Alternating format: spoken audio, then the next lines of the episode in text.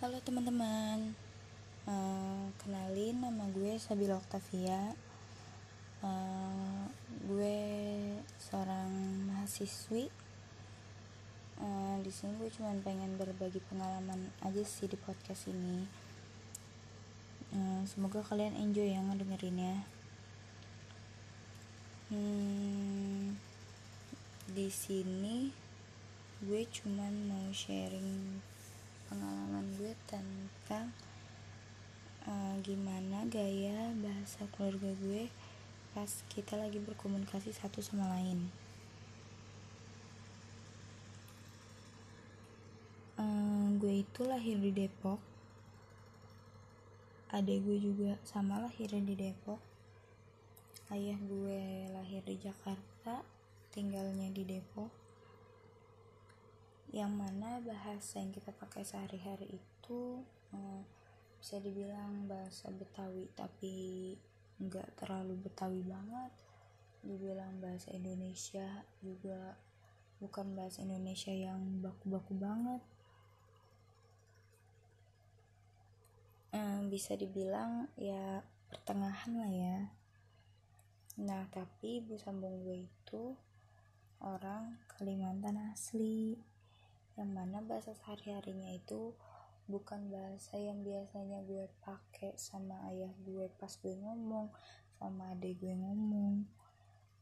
Nah, tapi kalau ayah gue sih udah sedikit-sedikit ya udah mulai bisa lah ya bahasa Kalimantan. Nah bedanya kalau gue sama adik gue itu bener-bener nggak tahu bener-bener buta bener-bener nggak ngerti kalau ayah gue sama istrinya itu lagi ngomong kayak kayak bingung sendiri gitu. Nah tapi uh, seiring berjalannya waktu sedikit-sedikit ya gue sekarang udah mulai paham lah ya uh, apa yang diomongin ayah gue sama istrinya kalau lagi pakai bahasa Kalimantan. Ya walaupun bahasanya yang gue tahu ya itu lagi itu lagi itu lagi. Ya karena emang gue pahamnya cuma segitu doang.